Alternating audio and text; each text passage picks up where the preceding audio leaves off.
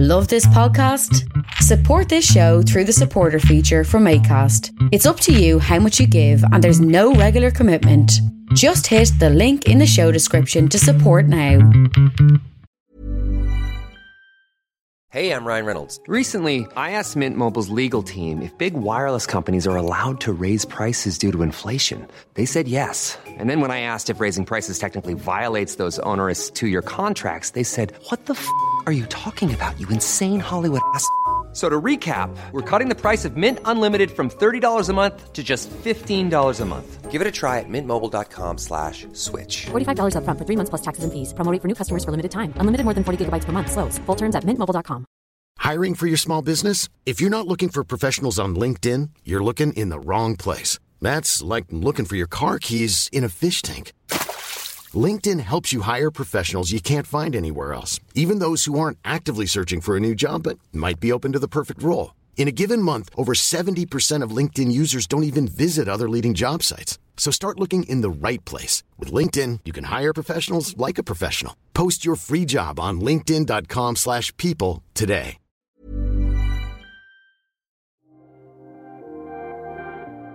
Welcome to Jerusalem Unplugged, the only podcast dedicated to Jerusalem, its history, and its people. Your host, Roberto Mazza, will bring you guests discussing their relationship with the Holy City.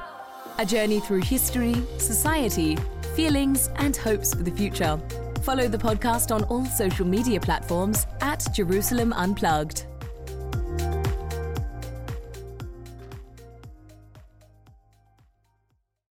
Welcome to Jerusalem Unplugged, the podcast dedicated to Jerusalem, its history, and its people.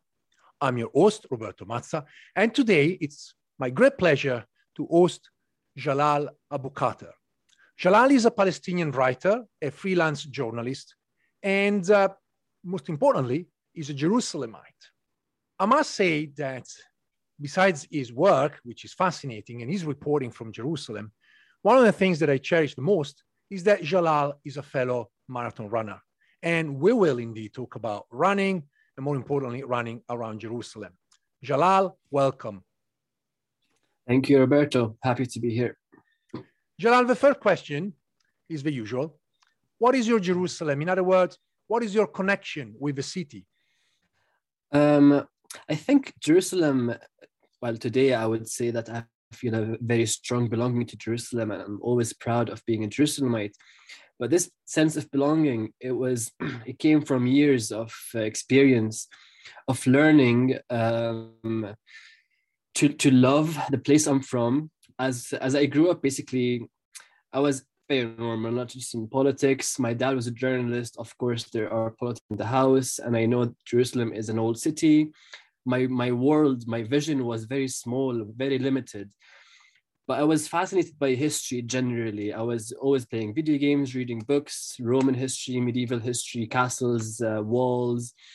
Um, history generally was a fascinating subject for myself. And growing up i started connecting my city of jerusalem as as a central point in in many points of like significant points in history and I understood where Jerusalem stood throughout different periods throughout the past 2000 years. And I felt a growing significance of the city. And that's where my belonging to the city even grew further. My dad being uh, from Silwan, um, his his uh, his mother being a Jerusalemite from within the walls itself, and my mother being from Lifta, which uh, the, the, two are like the polar opposites, but the two are the biggest um, towns around Jerusalem, around the city walls. Um, I felt I was the child of Jerusalem, and um, it took a few years, I think, of cultivating this this belonging.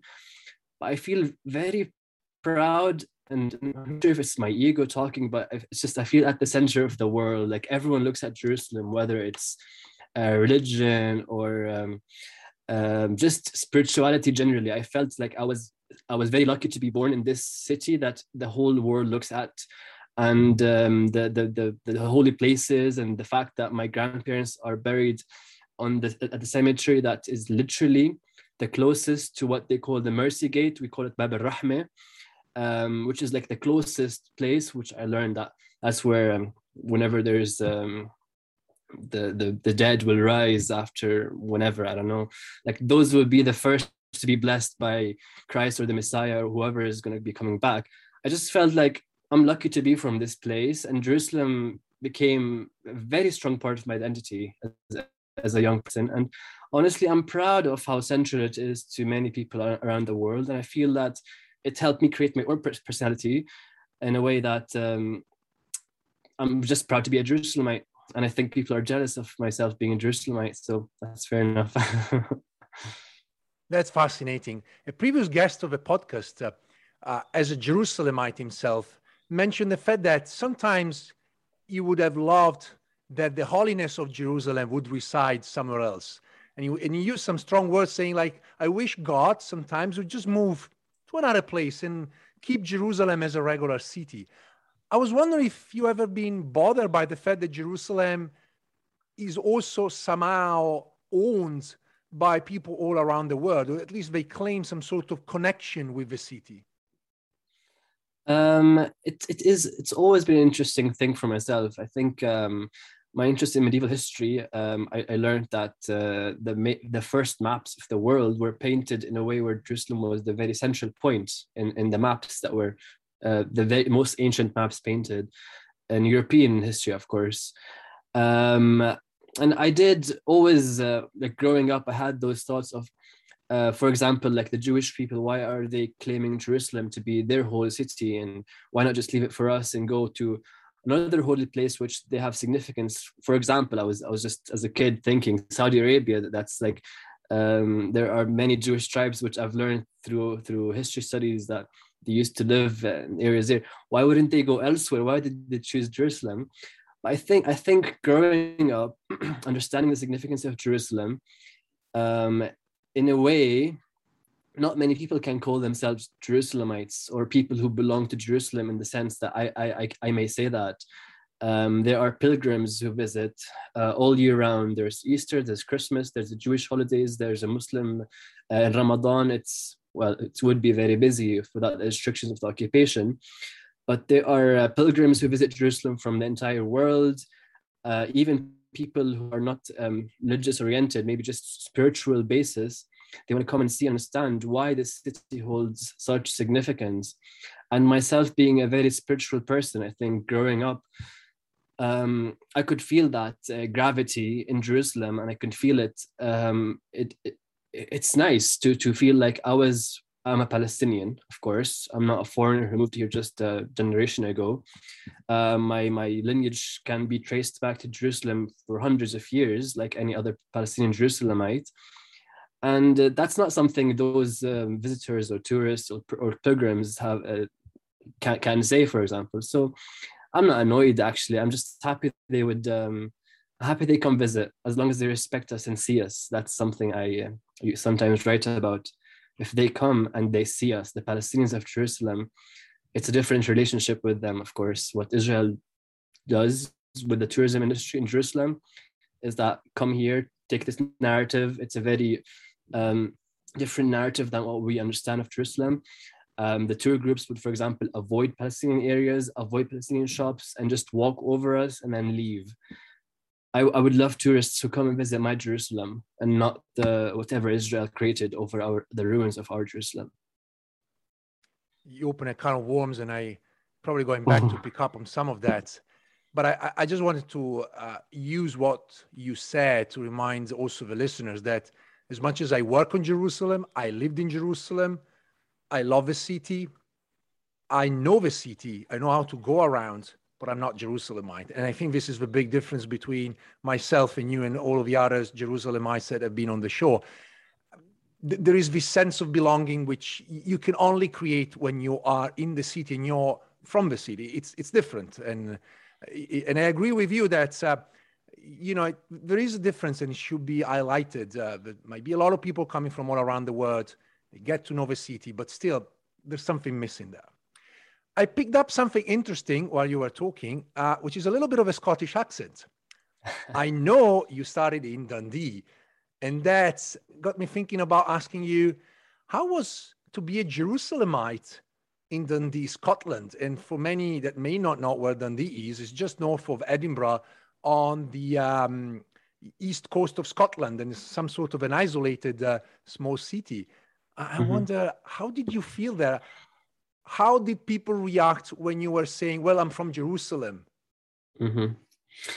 Um, a, I'm I'm happy to be talking about this actually because um, when you said you lived in Jerusalem but you didn't feel that sense of belonging, because I lived in Scotland for four years and um, I'm a person who's very like uh, impressionable. I learn very quickly and I get involved very quickly.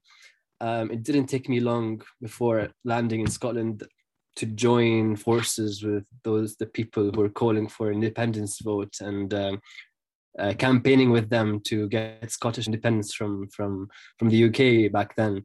The campaign was just beginning. I was involved from early days. My friends, um, sound politics, loved every one of them. Um, they, they they taught me so much. I learned through them, asking questions, experience. The people there are super welcoming. Um, my earliest days in Scotland, I would uh, introduce myself as a Jerusalemite. I'm from Jerusalem. It's I don't know, but it's hard sometimes to tell people I'm from Palestine. It was like Pakistan or whatever. Like it's people don't know where Palestine is. Sometimes, annoyingly enough, I would like, you know, Israel. and they say, yes, Israel. I was like, yeah, that's the same one. It's like, no, it's they're not next to each other. No, that land that you think is Israel is to me is Palestine, and it's a hard thing to explain. And for many in the UK, I think saying Jerusalem is um, it's more understandable. It's like I'm a Jerusalemite. I'm a Palestinian Jerusalem. I am from Jerusalem.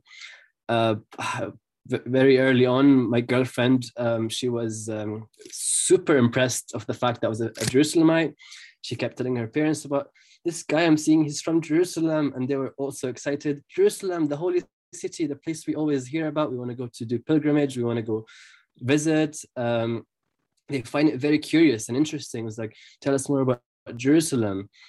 Um, of course, I would. But at the same time, I was also getting myself very involved in being in my Scottish um, adopted identity. Like they were adopting me, and I was very accepting of their uh, of their hospitality. I was very happy to be in Scotland.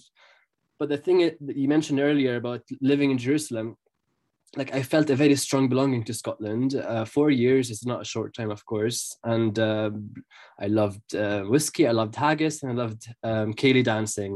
I think uh, there's nothing else that makes you Scottish. Maybe there's, of course, there's plenty. I love the lochs. I love running in the mountains and, and all that. It was a beautiful country, but at the same time, I knew after the four years ended that I don't want to try to even stay here because I feel like I gained enough experience. I've lived in Scotland. I love this, my second home. But at heart, I'm a Jerusalemite, and um, the fact I'm not sure if, of course, you know the legal status of Jerusalemites, but I, I don't have the luxury to live abroad for too long with risking being a Jerusalemite of, of losing my blue ID card issued by Israel. And I thought nothing is worth the risk of losing that. I am a Jerusalemite. I choose to come back here and just live here for as long as it needs me to.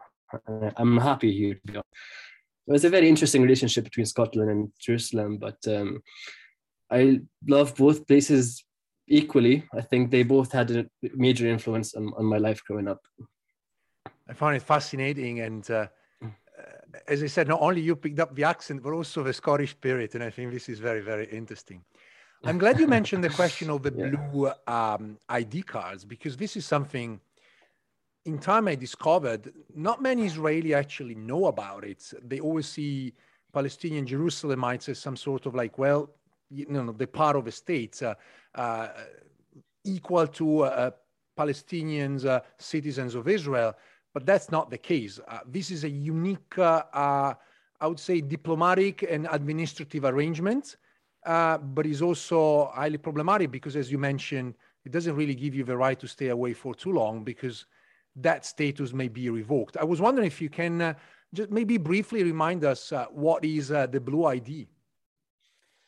Um, the blue ID, of course, uh, most Israelis carry a blue ID, but when I say blue, I'm distinguishing it from the green and the orange IDs. The orange ID is the one issued to Palestinians in Gaza. The green ID is the one issued to Palestinians in the West Bank. And the blue ID, in comparison to those two, is the one issued to Palestinian Jerusalemites. Um, for example, I have this blue uh, blue card that allows me to drive through Qalandia, go to Ramallah, Jerusalem, and back every day um, through checkpoints, of course, through the humiliation of a checkpoint, but at least I can travel through. Uh, my friends in the West Bank and Ramallah, they cannot, they have to get a permit, for example. Um, I have some sort of freedom of movement. Um, I get coverage from the Israeli healthcare system, which is great. I've, I've got a booster job as well now, but that's the extent of it. Um, imagine your entire life being controlled by this uh, document that says you're a temporary, sorry, you're um, you're a resident of this place, even though my my parents, uh, their lineage goes back to Jerusalem way before the Israeli state was established. But I'm considered a temporary resident of Jerusalem, and as long as I have that card, um, I can go to Jerusalem and live in Jerusalem. If I live anywhere around, if I go even to uh, Tel Aviv or Ramallah, there's a risk that I may lose that if they sense that I'm not, I don't have Jerusalem as a center of my life. They they created a category of Palestinians in Jerusalem with those ID. We're literally stateless. Uh, we have no passport or citizenship to any state. Um, the Israeli state does not recognize us as citizens. Of course, we are not. We don't have the rights of a citizen in Israel. Um, we do not have uh, any passport of the Palestinian Authority. We're not allowed to, of course. Uh, we have a temporary passport from Jordan, as they were the people who controlled Jerusalem, East Jerusalem, before 1967. That temporary passport is meant to ease up your travel uh, for, for, for travel purposes, basically. Um, it does not mean you're a citizen of Jordan or can live in Jordan at all. So we're technically stateless, and the only document that I can carry is that ID. And every day, with our entire lives, we've gone through phases of being absolutely anxious, of moments that we could lose this ID. Whenever a stressful moment comes up, whenever um, there's a tense thing happening outside or any writing I do or any activism, my parents would say, Jalal, what are you doing? Um, don't provoke them don't talk too much. Maybe they will come and um, inspect and maybe revoke your id the threat of revoking ids is a threat that every jerusalemite is fearing every day. And we know of so many people friends and other families in jerusalem who had the, the state in, uh, inspectors come and visit and say okay maybe your center of life is not jerusalem. Maybe you have a house elsewhere. And they would take away the right to, to live in Jerusalem. They would take away their healthcare. They would just send that family to ruins, basically. And the fear is there with every Jerusalemite that we don't know what we could do, what the law is, at what moment they can revoke that ID card, and we become even worse in a worse situation, being stateless and having spent so so much money on lawyers, on getting some kind of recognition back, so in a way, they've created this category of Palestinians who are always fearful for this document, always worried about losing it, about it being revoked by an Israeli. And there's nothing else we can hold on to. It's not a citizenship. There's no state protecting us. There's just this fact that we are residents of Jerusalem. Jerusalem is, of course, a, a very um, crowded and busy city. The fact that we're expected to live our entire lives and our children's lives in Jerusalem is also uh, a bit uh, it just doesn't make sense because if I live in Ramallah, for example, or if I live anywhere just 10 kilometers away from the borders of the municipal city of Jerusalem, they can take away my right to live, to go to Jerusalem ever again. My my my my uh, dad's uh, sister and brothers um, were all Jerusalemites, of course. Uh, they got married, they left abroad to Canada, to the States, and they all had their, their IDs revoked because um, they, they left the country. A few years later, they tried to come back with like, no, you come back with a visa and not with a with an ID card. So anyone who lives here for a year or two can risk losing that entire identity part of their character. Uh, you've been away for four years. I've been abroad. I left Italy 20 years ago, but obviously, you know, no one's going to stop me if I want to go back.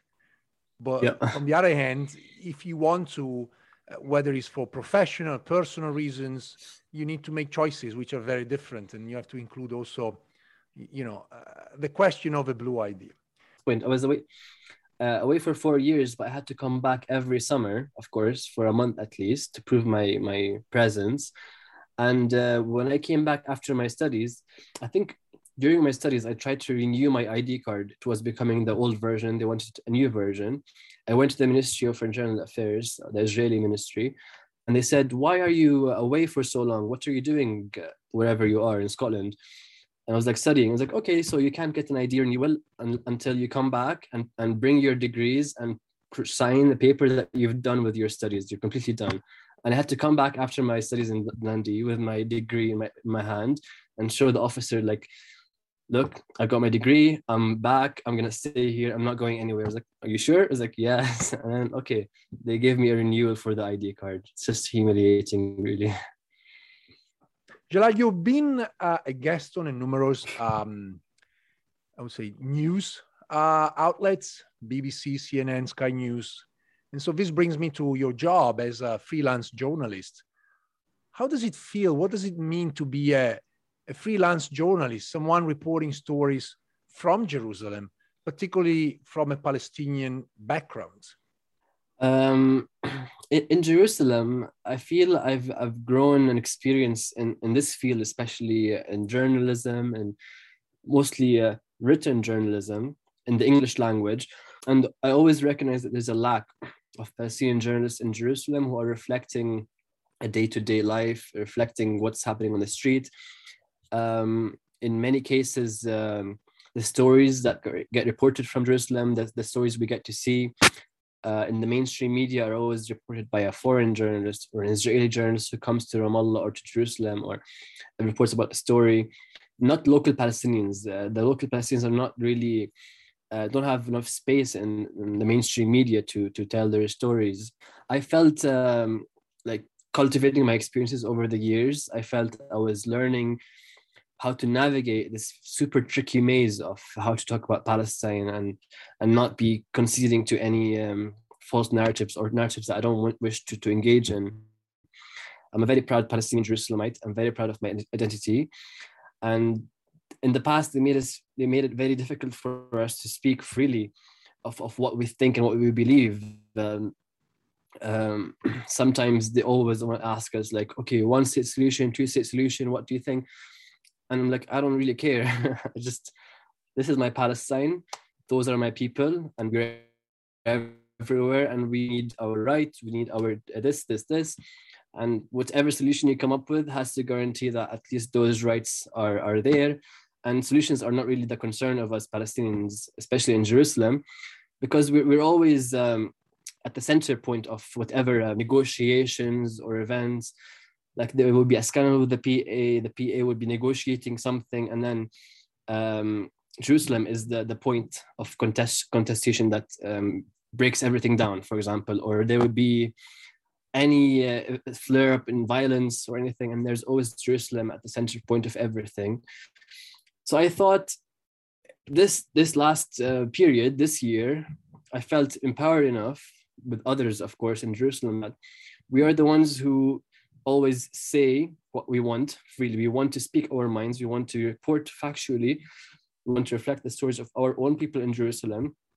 We don't wish to be viewed from the lens of other people's um, writing or other like foreign journalists um, reporting we are on our own are capable of reflecting our stories and we all empowered each other by um, by literally being uncensored and going to those media outlets and speaking our minds and saying we're unapologetically palestinian this is how we think this is what we say and if you don't take us you're literally silencing our, our, our views and i don't know it's it's it's about time people listen to us and especially in jerusalem and i felt this has been more demonstrated this year than ever before when you heard Jerusalemite voices. And I also I just really want to highlight how amazing the twin sisters, Muna and Muhammad al Kurd, have, have been.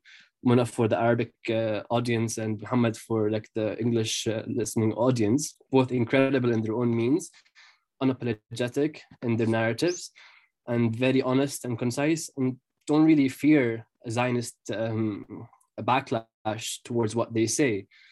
Because we're humans we have dignity why should we be worried about someone else's feelings if we're the ones who are always trampled upon? So it's about time that we speak freely and i felt empowered by this uh, wave recently and i really took took in that moment whenever I would be invited to speak on a TV station or invited to um, speak on radio, for example, I would be speaking my mind and saying, "This is a Palestinian Jerusalemite speaking, and you better hear it. that's that's what you want. This is what we think." As a Jerusalemite uh, growing up in modern day Jerusalem, you're also fluent in Hebrew. I, I was wondering if you ever thought Mm, about kind of. kind of right. Um, Yeah. But I was wondering if you ever thought about try to interact with uh, the Israeli uh, audience too. One of my major uh, issues um, that I discovered in time is that plenty of Israelis don't don't really know much about Palestinians because essentially the Israeli media don't really talk about Palestinians other than in a very uh, negative way or using certain tropes or about you know terrorists or they uh, whether they may be. So without really providing a, a clear picture. And i was wondering if you feel like uh, you know the next step would be perhaps to you know for palestinians to encroach into the hebrew language uh, and say look this is who we are and now we're also telling you this in your own language.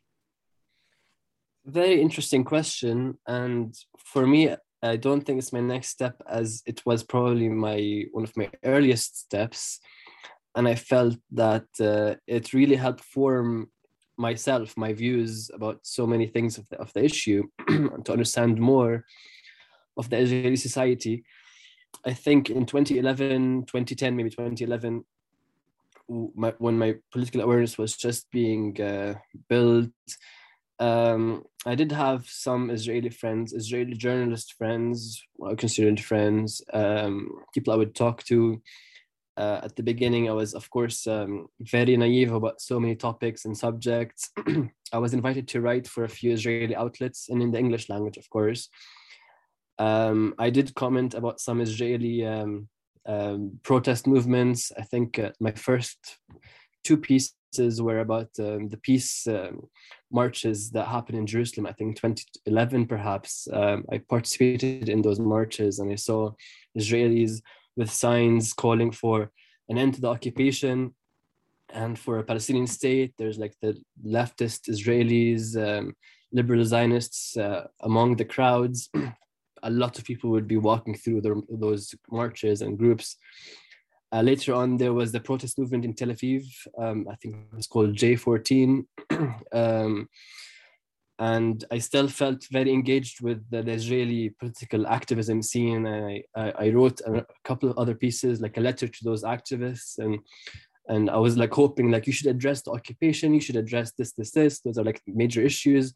Perhaps if you think the economy is doing bad, uh, perhaps there's the problem that you should focus on the military spending, the occupation of the West Bank and Gaza, and uh, that should that should concern you as as economic activists, uh, social equality or whatever.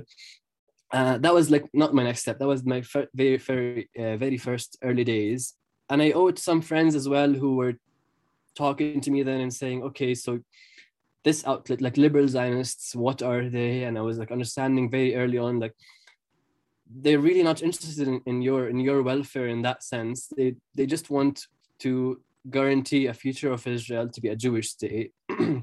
and um, the current policies of um, occupation, prolonged occupation, would threaten their vision of a Jewish state next to a Palestinian state, for example.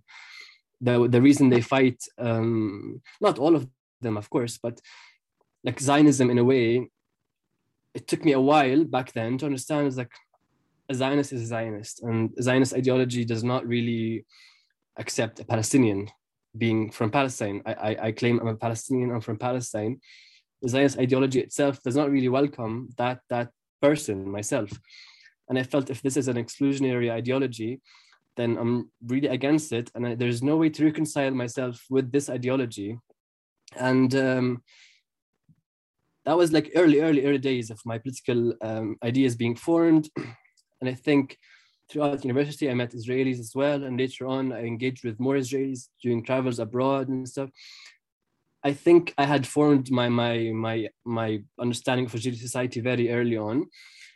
And there are some things that really it's not about dialogue or engagement. It's just about they really choose not to see us because if we talk, whenever we engage, there's always that point. Like, it's just dead end. It's, it's, a locked uh, conversation.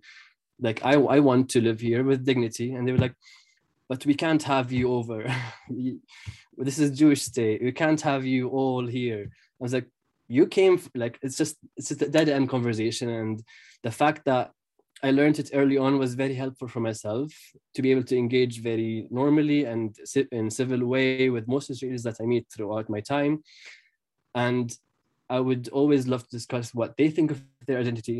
Are they a Zionist, Israeli, or do, they see themselves as a dwellers of a city, for example, of Tel Aviv, rather than Israeli itself, or a Zionist a liberal? To engage with the Israeli Hebrew media, it's literally, uh, I don't think it's anyone's uh, job, not mine, and I don't think the energy should be from us to do that. Like, I feel like that's a counter to, to the where the, our energy should, should be spent. I think our energy should be spent on ourselves first and foremost to be able to um, at least speak to each other and debate and discuss and understand our aspirations more than just talking to the Israelis because there is always chances. It's just themselves. They don't want to engage or understand or open their eyes to the fact that we're all here. They'd rather just like shove under the carpet, ignore for now. The problem will be solved later. They're living a very luxurious life. I go to Tel Aviv like all so often, and I go. Um, I have the freedom of travel, of course, so I, I, I can see, understand their lifestyle, and I, I'm with them and among them in Jerusalem all my time, all my life. I see the world they live in.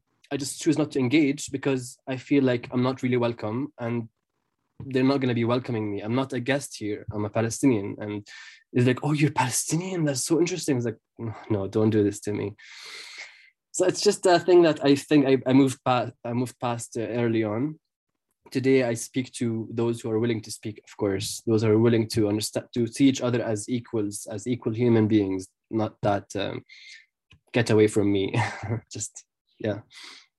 I feel that what you said about the choice not to see the other is a key point.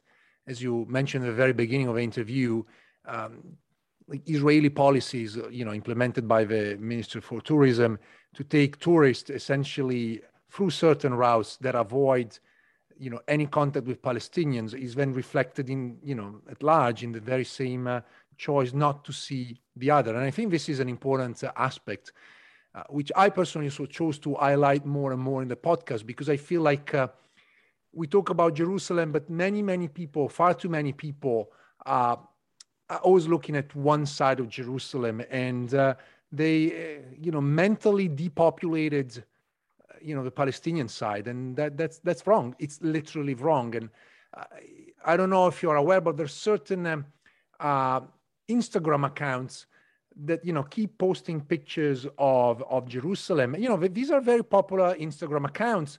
They do gather mm. you know hundreds of thousands, if not millions, of followers. But essentially, you know, the Palestinian component uh, it's always neglected, and it's interesting because whenever they post uh, pictures related to Christian sites, then it becomes international. You know, and the local component just simply disappears.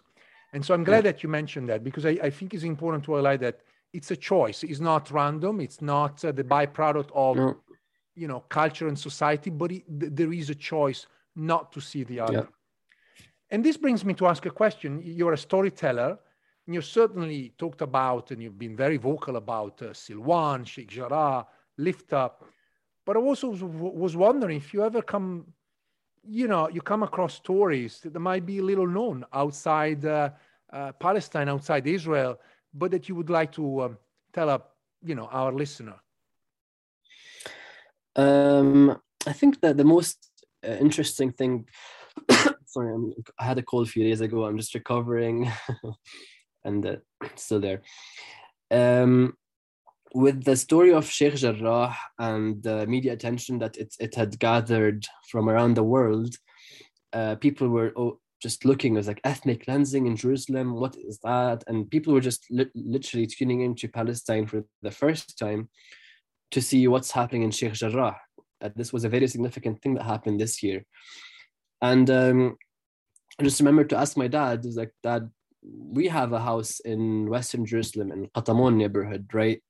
Can you tell me more about this? I was like, of course, I can give you all the papers, I can give you all documents, and you carry on the task of fighting for this house.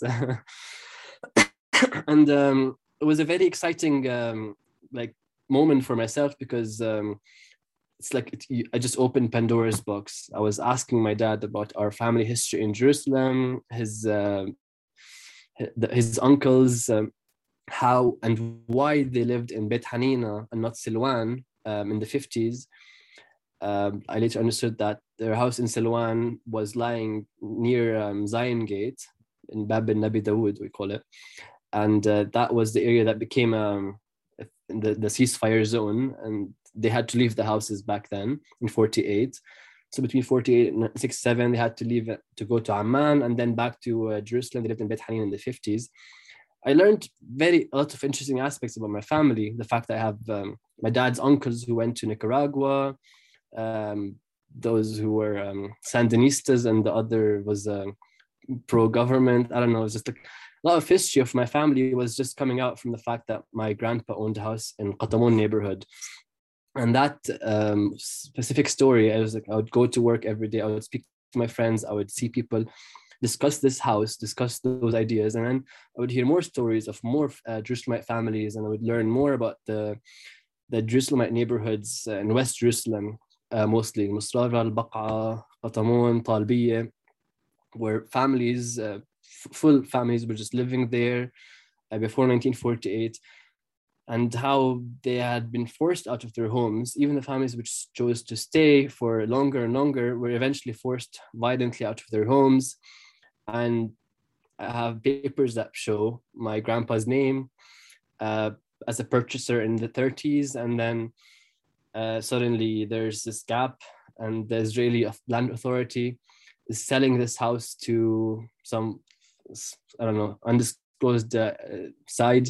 And the same papers I have in my hands, like I'm looking here, is like, how how how did this happen? Learning about the the, the laws that they created to steal our property. It's like, okay, so they're coming to Sheikh Jarrah to claim that they have um, property and they have the deeds for something from the 1800s or 1900s. And they are doing doing a whole court case, um, and the Israeli state is really thinking that they will succeed. And we all understand that the Israeli state that's how it functions. It will succeed. Those com- those um, agencies that are fighting for um, taking those homes from the Palestinians have a stronger agency at the Israeli court system to actually take those properties as if they were once owned by Jews and now they go back to Jews. But at the same time, West Jerusalem is filled with houses, thousands of them, that we Palestinian families still have the deeds for. And we have the old, old papers from the uh, Turkish documents, uh, British documents, uh, Jordanian documents. We have so many papers that prove ownership to those houses and we can go there we can take pictures of the house we can recognize exactly where it's where, where it's located. Of course you just need some visual memory from older people but there are so many houses that belong to us that were literally stolen by uh, the law of absentee property that they created in 1951 and they are still doing court cases at supreme court trying to take those houses in east jerusalem. And it just felt like they keep claiming that Jerusalem is a unified city, but at the same time, there are two sets of laws, one for the Jewish population, one for the us for the Palestinians.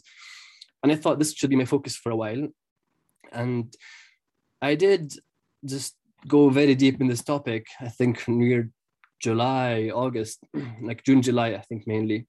I thought like if they really want to ethnic cleanse Sheikh Jarrah and kick those uh, families out of their homes, then they should be setting a precedent for their own legal system that would allow the thousands of Palestinian families in East in West Jerusalem to reclaim their houses back. Even, for example, Al Kurd family, they would claim their house in Jaffa back as well, in Jaffa. And Palestinians, you know, have been kicked out of homes uh, violently through force in many, many cities and, and villages around uh, Palestine. Um, of course, there are other cases of settlement being built on uh, public land or different cases, but we have deeds that show our our properties. So why not just make a bring more attention to this idea, this fact that they're using the Supreme Court, the, the legal system, to do this in Sheikh Jarrah. But at the same time, we we should be able to do that.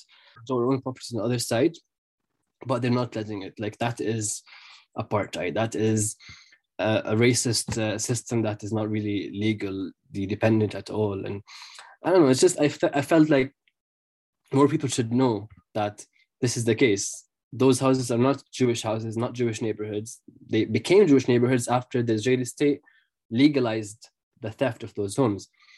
What makes that right? And whatever happens to Yusra wrong, like it's just um, it's a very it's a very um, wide topic. But I think throughout July, I felt I connected with more people, spoke with more people, and Ain Karim, for example, and I heard stories of people who were successful enough who actually managed to um, reclaim houses um, in West Jerusalem. I went to Iqrit in the north with a friend from, uh, she was from Kufr Yasif. Her parents are both from Iqrit. So um, this is a, Palestinian Christian village in the north. Uh, her mom is from Tarshiha and dad from Kufr Yasif, but both hail from Iqrit. That's where both parents had to leave after 48. I learned more about the, the military court orders, the how they destroyed the villages. I keep going to those places where um, in Palestine where like there's a national park now built by the KKL, the Jewish uh, uh, JNF, the Jewish National Fund. I was like, okay, this is a park.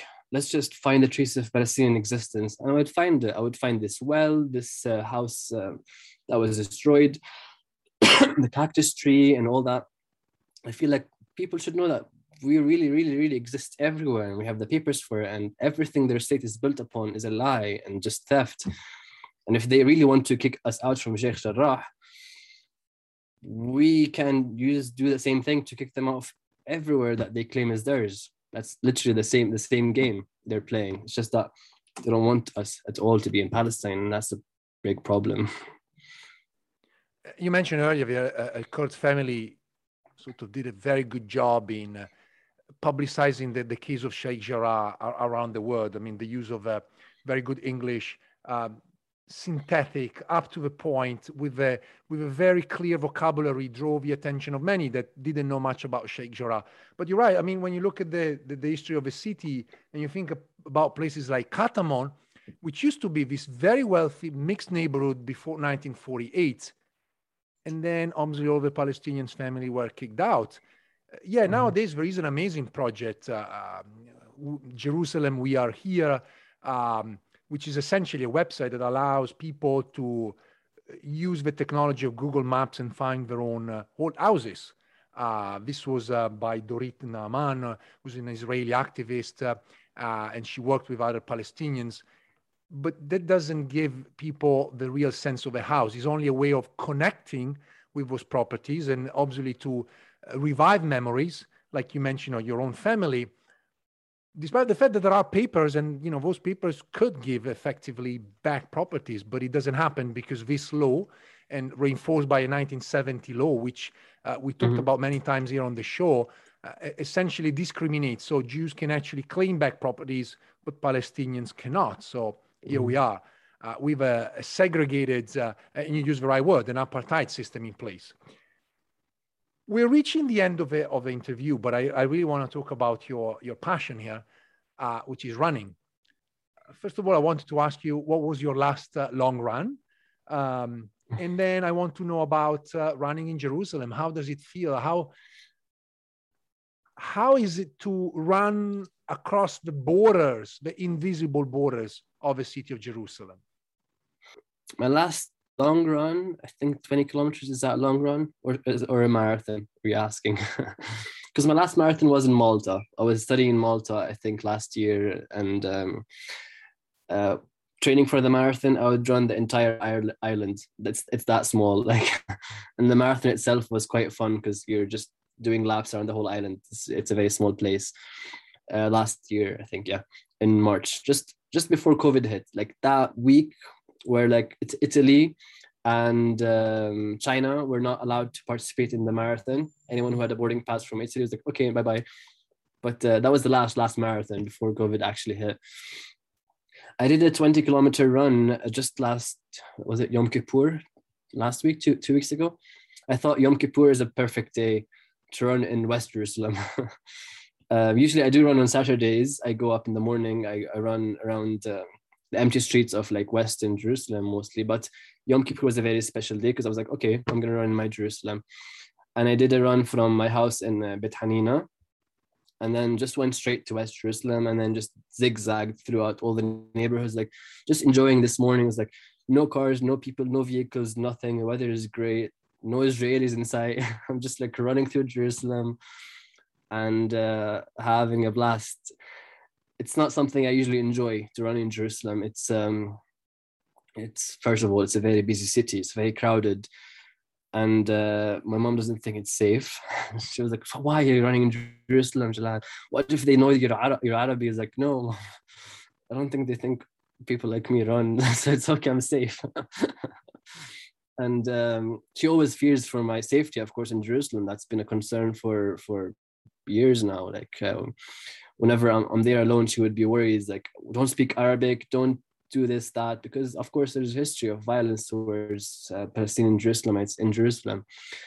And i told her like mom don't worry i'm safe.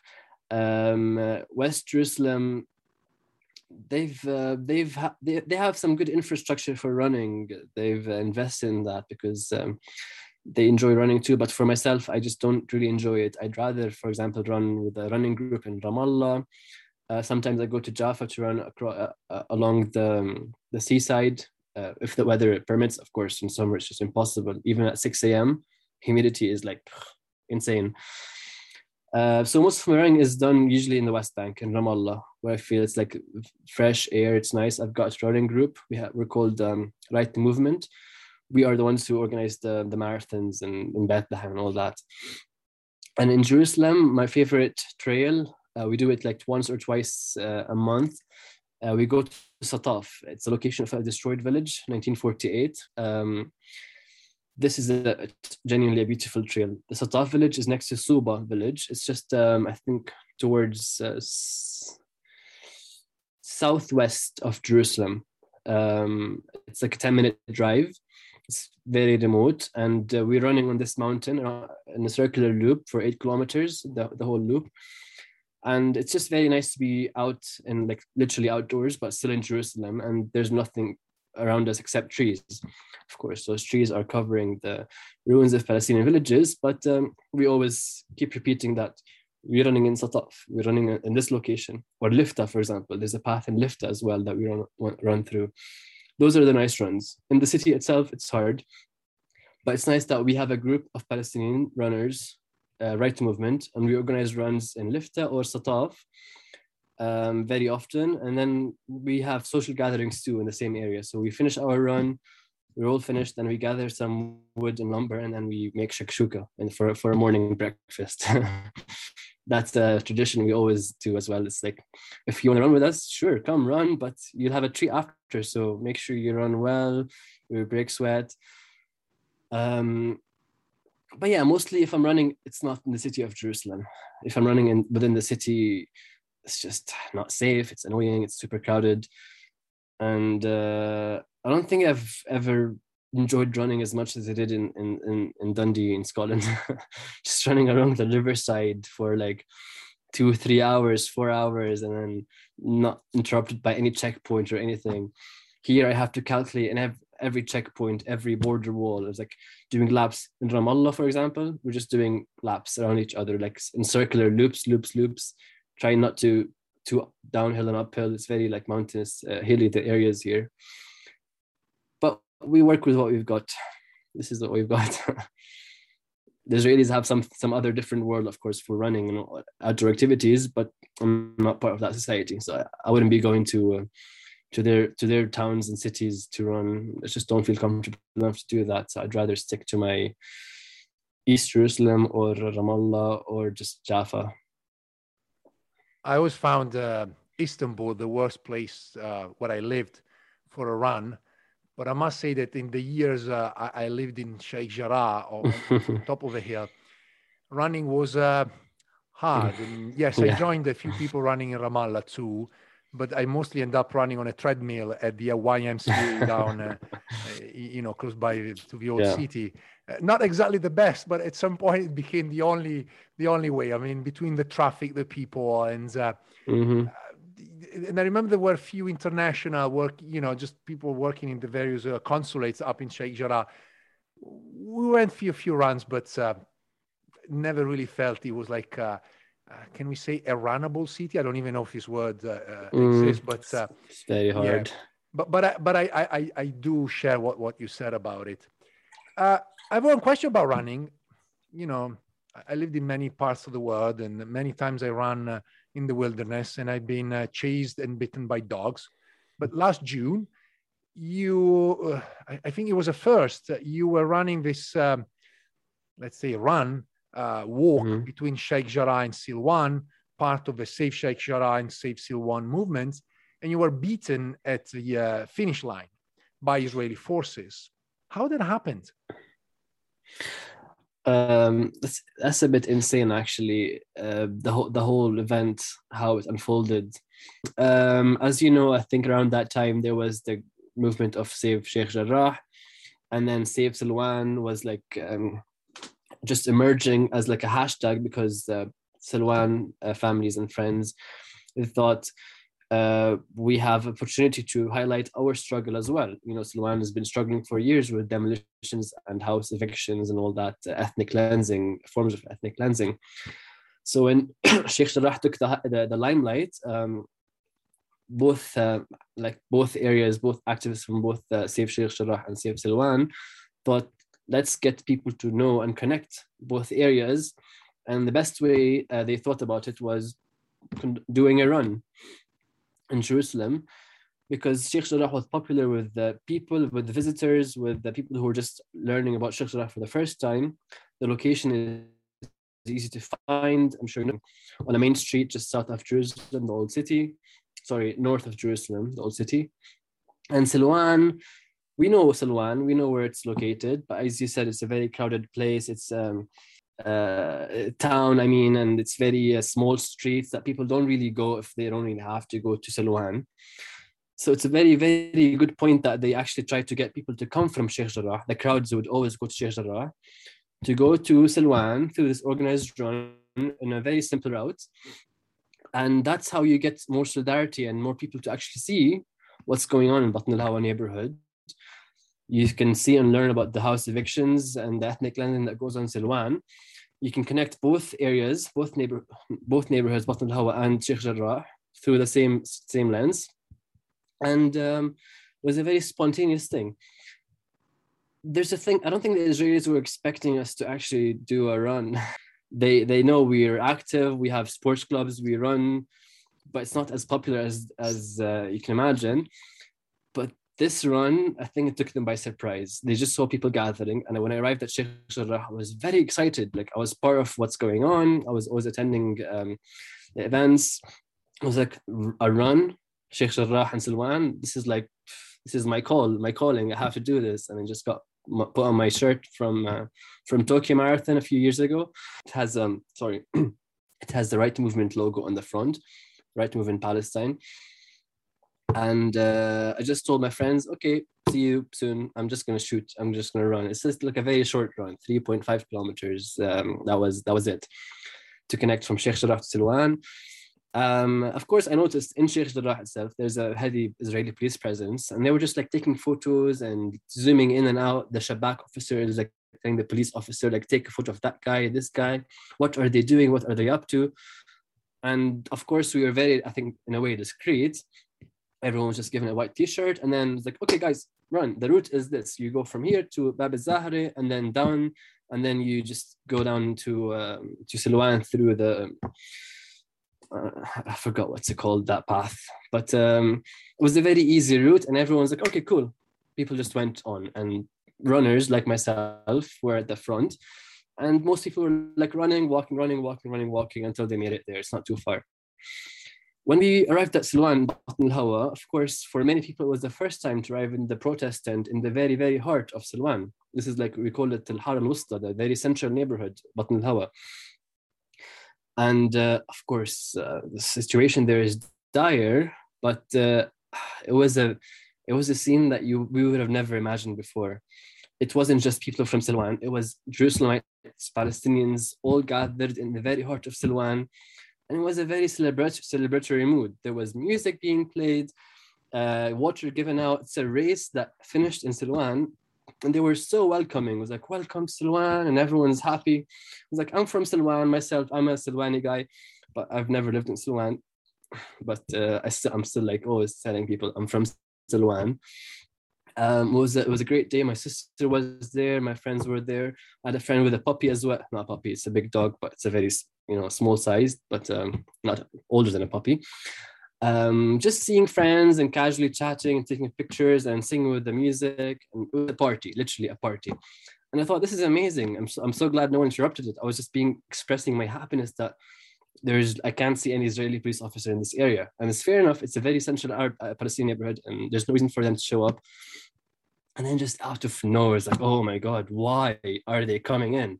Like a like a big bunch of them, like a dozen maybe, just walked right through the crowd, like pushing people right through the crowd, going to the tent.